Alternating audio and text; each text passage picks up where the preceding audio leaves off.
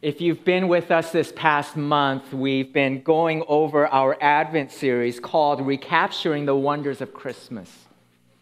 And uh, in this series, every week, we've been highlighting a specific wonder of the coming of Jesus Christ.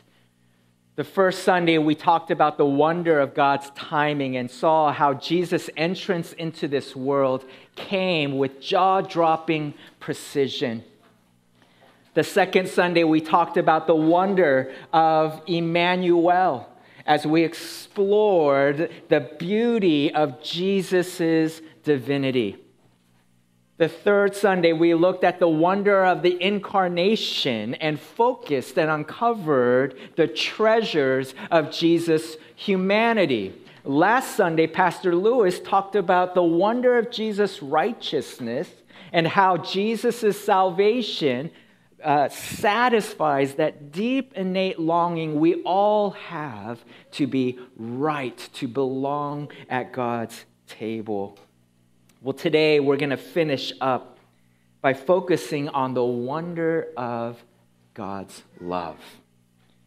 And to do that, we are going to take a look at easily the most famous verse in the entire Bible, the most memorized, recognized, publicized verse in Scripture, one that can be found in football stadiums, one could, that, that could be seen in Tim Tebow's eye black, one that can be found underneath In-N-Out cups. And what verse is this? John 3 16. For God so loved the world, he gave his one and only Son, that whoever believes in him should not perish, but have eternal life. Now, the fact that this is the most recognized verse is well deserved. Why? Because in this one verse, it summarizes and unpacks the profound message of the gospel of Jesus Christ. And so this morning, if there's one verse you want to commit to memory, if there's one verse you want to share with someone who is new to Christianity, I can't think of a better verse than this. For God so loved the world, he gave his one and only Son, that whoever believes in him shall not perish, but have eternal life. Now, if there's a problem with this verse, it's the fact that it's too familiar for us. For many of us, the moment we hear the refrain, John 3:16, we tune out. I used to pastor at a church that was located right next to a train station. And so I'll be counseling a couple in, the, in my office, and in the middle of the session, all of a sudden, you'll see uh, this loud rumbling and my office literally shaking, and the couple is looking at me wondering, do I need to get under your desk right now? Is this an earthquake? But for me, I just continue teaching and counseling as if everything is normal. Why? Because the passing of the train became background noise to me. And in the same way, you and I hear John 3:16 so much it could become background noise to us. And so my hope and prayer this morning is to unpack this famous verse for you in the hopes that the Spirit might enable you to experience experience afresh the beauty and wonder of God's love. As if you're hearing this verse for the first time. And so, for those of you who are familiar with it, I want you to suspend your past history with it and pretend this is your first time looking at this verse. The first thing I want to do is direct your attention to one of the shortest words of this verse. And that's the word so. For God so loved the world. What does so mean? When I say I love you so much, or I am so full, or if you've been to the beach recently, those waves are so big.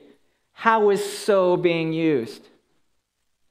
So is a word that heightens degree. It serves as emphasis. It maximizes magnitude. And so John wants us to know that God's love is no ordinary love. It, it wasn't satisfactory for him to simply state, For God loved the world. Neither does he say, For God kind of loved the world or sort of loved the world. No, for John, for God so loved the world. God's love is deep, passionate, and intense. It's profound and weighty. It's a so kind of love. And for the remainder of this verse, John then proceeds to explain why God's love is a so kind of love. And these reasons can be memorized by three short words who, what, and how. Who, what, and how underpin and answer why God's love is so big the first reason why this is a so kind of love is because of who God loves.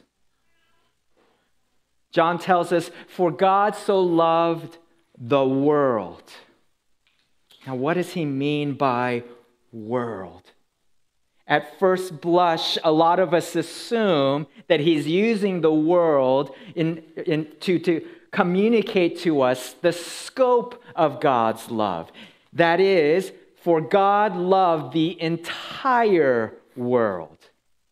It's showing how many people he loves.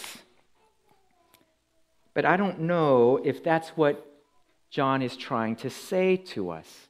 Yes, there are other parts of Scripture that explain to us that God's favor and love extends to the entire world. We have the doctrine of common grace that teaches us that God's favor is showered upon believers and non believers alike. But I don't think that's what John is trying to say here in John 3:16. As I mentioned a couple weeks ago, if ever you're confused about a word or a verse, the first tool in our arsenal that we should look to is context. And we're going to look at the context here shortly, but I want to add another tool to your, uh, uh, your, your tool bag when it comes to understanding a word. Another tool that we can utilize to help us understand the meaning of a word is by seeing how the biblical author uses the same exact word in another part of his writing. Because the logic is if he uses a word this way over here, then there's a good chance he's using the same word the same way here. It's not always true, but it can be true. It's helpful. And so, how does John use world in other parts of his writings? Well, if you look at 1 John chapter 2 verse 15, he writes this: "Do not love the world nor the things in the world. If anyone loves the world, the love of the Father is not in him." And so, is world being used in terms of scope? Don't love the world, don't love anyone in the world? Of course not. That would directly go against the royal law, which tells us love your neighbor as yourself. John is not saying don't love people in the world. Rather, he's using world in an ethical sense, isn't he? Don't love worldliness don't be like the world who chase after fame and power, who chase after wealth and prosperity. Don't be worldly is the message of 1 John chapter 2. And so if John uses world in an ethical sense in 1 John chapter 2, perhaps he's using it the same way here in John 3:16 in that what, what John is saying is, for God so loved the world. In, uh, in other words, God's love is so great because those he loves are worldly, are corrupted by sin, are hostile against God. The world that God loves is fallen and they've rejected God. You see, it's one thing to love someone who loves you, it's quite another to love someone who hates you. And that's what God is doing. This ethical understanding of the word world actually fits the immediate context. The remainder of the verse For God so loved the world that he gave his one and only Son, that whoever believes in him shall not perish, but have eternal life. This world that God loves is a world that is headed towards perishment. It's a world headed towards judgment and destruction and ruin. This is further underscored by what John says two verses later in John 3:18, whoever believes in him is not condemned, but whoever does not believe stands condemned already. And so because this world hates God, because this world is hostile towards God, it's a world headed towards perishment perishment, it's a world that already stands under condemnation. That's the nature of the world that God loves. It's a world that deserves his judgment.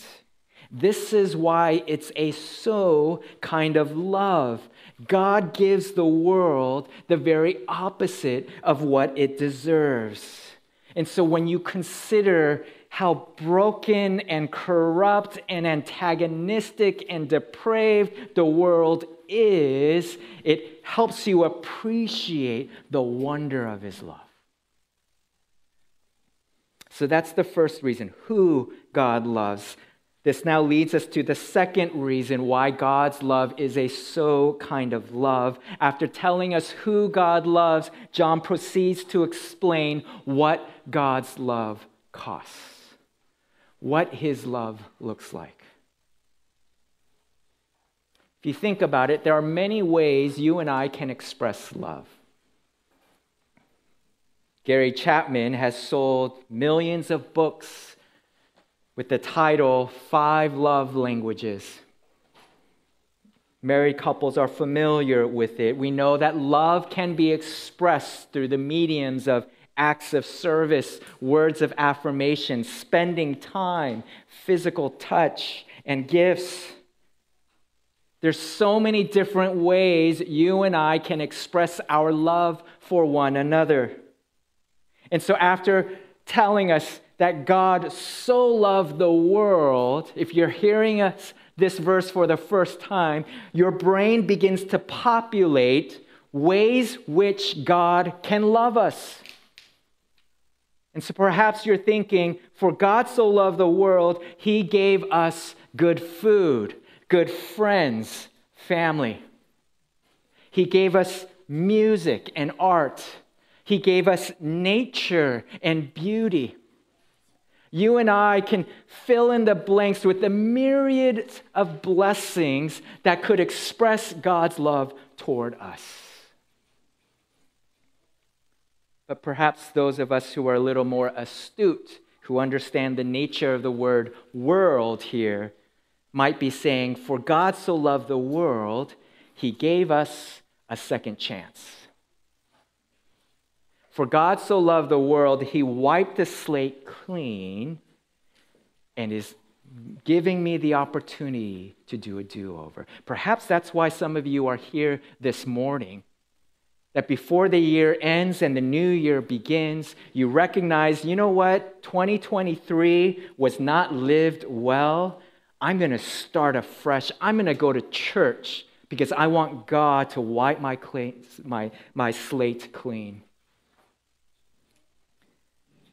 But to our shock and amazement, none of our answers come even close to what God has in mind. To our shock and amazement, John 3:16 says, "For God so loved the world, he gave his one and only son." He gave his one and only son.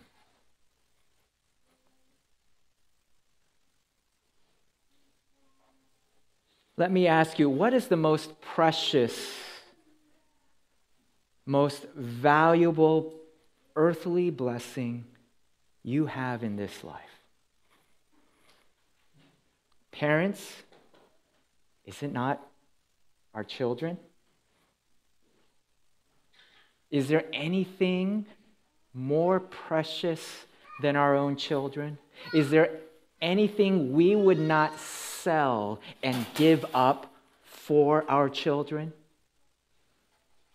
We would gladly sell everything we own if we could guarantee and secure the well being of our children, right? Yet here is God giving us that which is most precious to Him. And John further delineates the fact that it's not like God is giving one son among thousands of sons. No, God the Father is giving his one and only Son. He has one Son, and that Son he gives to us. And what makes this even more staggering is when you understand the nature of the word give here, because by the time you finish reading the Gospel of John, you realize that giving his Son is essentially a death sentence. To give his son is to deliver his son. To deliver his son is to sacrifice his son. To sacrifice his son is to crucify his son. And so the gift, the way God expresses his love to us, is through the crucifixion of his one and only son.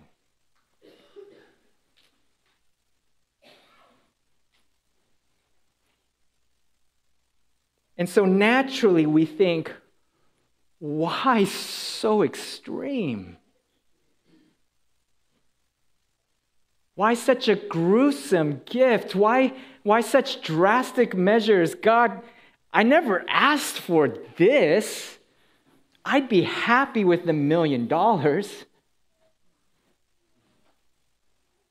I'd be happy with a cure to cancer.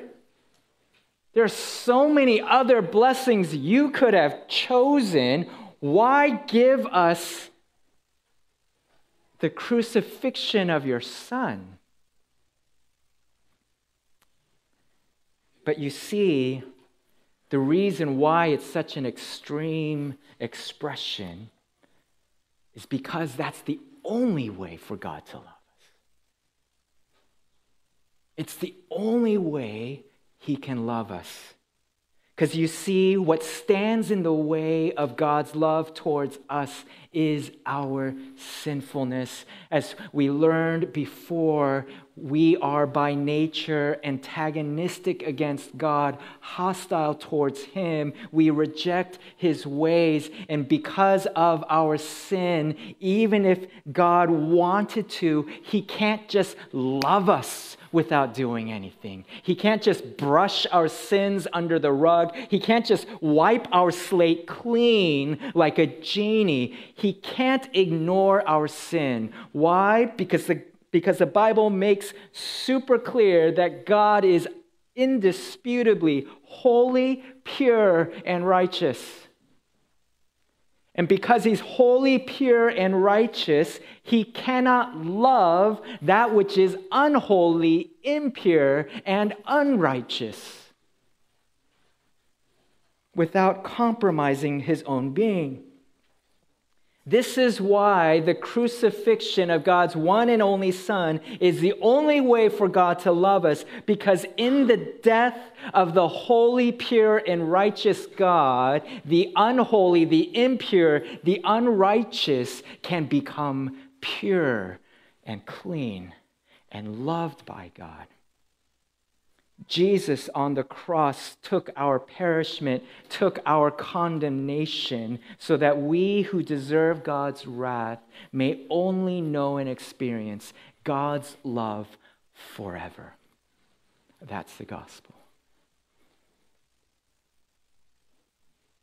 This is why this is a so kind of love, not only because of who God's who God loves, but also because of what it would cost. It would cost him the life of his one and only son. Now, allow me to give you an illustration to help you really grasp the dynamics that are at play in this verse. You see, in order for us to truly savor the gospel of Jesus Christ, we need to see the difference between justice, mercy, and grace. The definitions of these three terms needs to be clear in our minds. What is justice? Justice is getting what you deserve. Mercy, not getting what you deserve. Grace, getting the opposite of what you deserve. And so let's say one day you're walking out of the office towards the parking lot, towards your car, where to your horror, you see your car keyed all the way from hood to trunk. Not only that, you see the window bashed in, and immediately your face turns red with rage. How dare someone vandalize my car? But then you see a shadow moving inside the car and you realize that this is a crime that is in process right then and there. And so you utilize your world class jujitsu skills, you apprehend the, the thief, and you tie him up. And you discover it's a teenage boy. And it's in that moment where you have a choice. You can apply justice, mercy, or grace. What does justice look like? Calling the cops, filing a police report, making the boy pay for all of the damages. That's justice. Nothing wrong with justice. God is a God of justice. In certain situations, justice is what's most glorifying to God. Of course, you and I are calling for justice when we are the victims of injustice. But when we are the offender, we tend to cry for leniency. Many years ago, as I was driving away from church, I was uh, waiting at that traffic circle as there was a car uh, making its uh, way around, uh, around the roundabout. And in that moment, I decided to look at my phone. And to my surprise, I got a text. And it read, Tis, tis, tisk. I looked up, I looked to the left, and behold, it was our own Officer Quinn. And he was looking at me like this. and I froze. And I was like, oh my gosh, right? This is right after church, right? And in that moment, I was like, don't give me justice, give me leniency. How many of us, the last time we got pulled over by the cops, told the cops, can you please give me the maximum penalty allowable? None of us. The second option is mercy. Mercy is not giving what they deserve. So, what does mercy look like? It's telling the teenager, you know what? I'm going to let you go. I'm not going to call the cops. You don't have to pay for the damages.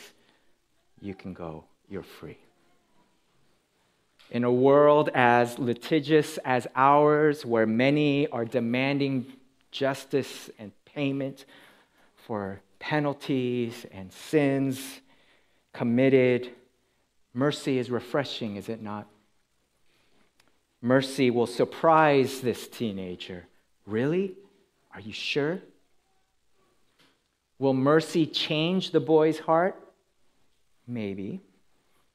Maybe not. Perhaps he might go back to his car robbing ways. And yet, mercy is still surprising. The other option is grace, getting the opposite of what you deserve. What does grace look like in this situation? Grace is handing over the keys. Here, the car is yours. Go repair the paint, repair the window, send me the receipt, I'll pay for them. Grace is inviting the boy over to your home. Let me cook you a meal. Grace is adopting the boy as a son. Grace is writing the boy's name into your will. Grace is stunning. Grace is staggering. Grace is scandalous. You give grace, and there's a good chance your parents might say to you, You're crazy. You're a fool. How can you write him into your will? How can you treat him like family? You're being reckless. And yet, grace is at the heart of John 3:16. God doesn't give us justice. God doesn't simply give us mercy. He gives us the opposite of what we deserve. Instead of condemning us as he should, he sends his one and only son to be condemned for us so that we might become adopted into his family forever. This is why we sing amazing grace, not mediocre grace, not expected grace, but jaw dropping, electrifying grace. When you experience grace, your life changes.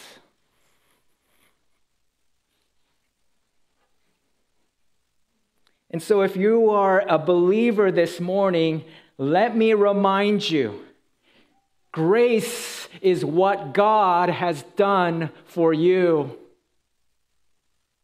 Let me remind you that you are supremely blessed. You are infinitely loved. You are beautifully treasured. God has given his son for you so that you might be his own and inherit heaven for eternity. This gospel should floor you. This gospel should change you.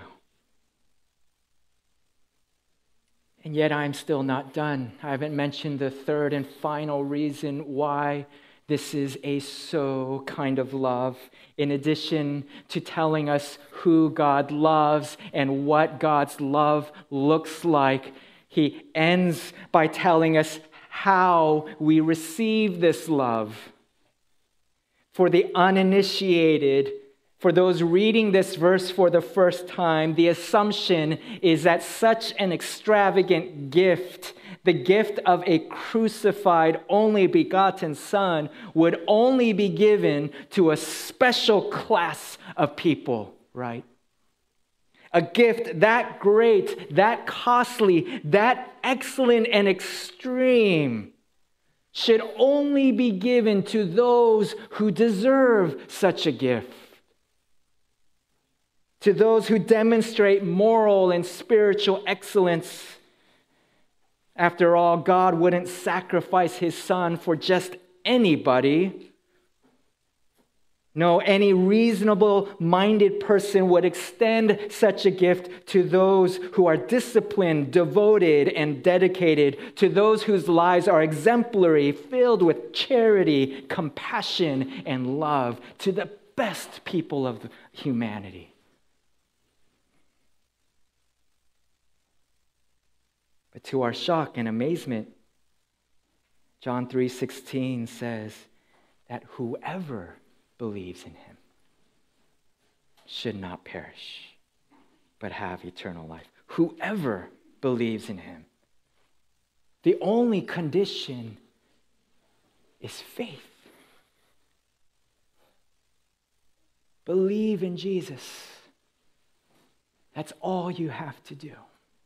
Trust in Jesus Look to Him alone for your salvation. If you believe in Jesus, if you have faith as small as a mustard seed, you will have eternal life. And when John says whoever, he means whoever.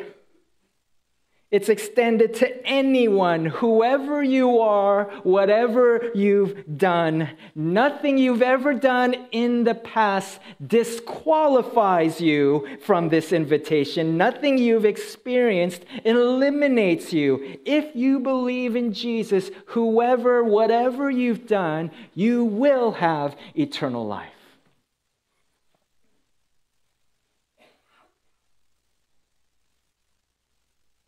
One of my favorite passages is 1 Corinthians 6 9 through 11. Give a warning, it begins somewhat ominous, but ends with so much hope. Paul says, Or do you not know that the unrighteous will not inherit the kingdom of God? Do not be deceived, neither the sexually immoral, nor idolaters, nor adulterers, nor men who practice homosexuality nor thieves, nor the greedy, nor drunkards, nor revilers, nor swindlers will inherit the kingdom of God. And at this, everyone's like, oh no. And such were some of you. But you were washed, you were sanctified, you were justified in the name of the Lord Jesus Christ and by the Spirit of our God. Whoever believes, whether you are sexually immoral, an idolater, an adulterer, whether you're a thief, greedy, or a drunkard, you can receive the gift of eternal life. You can be washed, justified, and sanctified. All you have to do is believe in Jesus.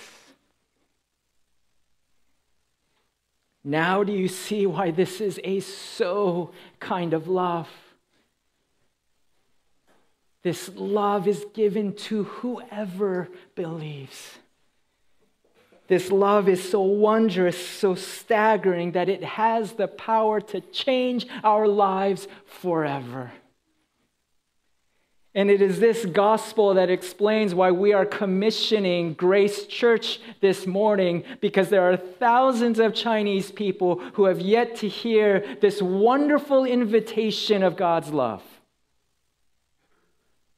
And this gospel explains why Christians ought to be the most gracious people of all. As recipients of God's grace, He now calls us to be vessels and instruments of grace. In a world that often demands for justice, as Christians, what sets us apart is that we can actually extend grace to others. Every day, you and I will be given opportunities to display grace. Every day, people sin against us in small or big ways. Don't get me wrong, in certain situations, justice or mercy might be the most appropriate, most glorifying response. But in other situations, grace is the most sublime expression of our identity as sons and daughters of God. Instead of retaliating in kind, perhaps God might be leading us to return evil with good, to bless those who persecute you, to give the person the shirt off your back. Dear friends, this is the sweet gospel of Jesus Christ. This is the heartbeat of new life. This is why we behold, belong, become, and bless. And may this guide us into the new year. May we savor afresh the wonder of his love for us in Jesus Christ. Let's pray. Father in heaven, your love is staggering. Your love is scandalous. Your love seems reckless. Why you would love us to this extent, we cannot fathom. It comes totally unexpected. And yet, here we are, invited to the table, lavished by your love, washed clean by your blood pray, Father, that this reality, more than any other identity we might have, would reign supreme as we turn the page to 2024. Thank you, Jesus, for dying for our sins, for being condemned on our behalf. Help us now to exhibit your grace to others around us, especially those who sin against us. And we pray this in Jesus' name. Amen.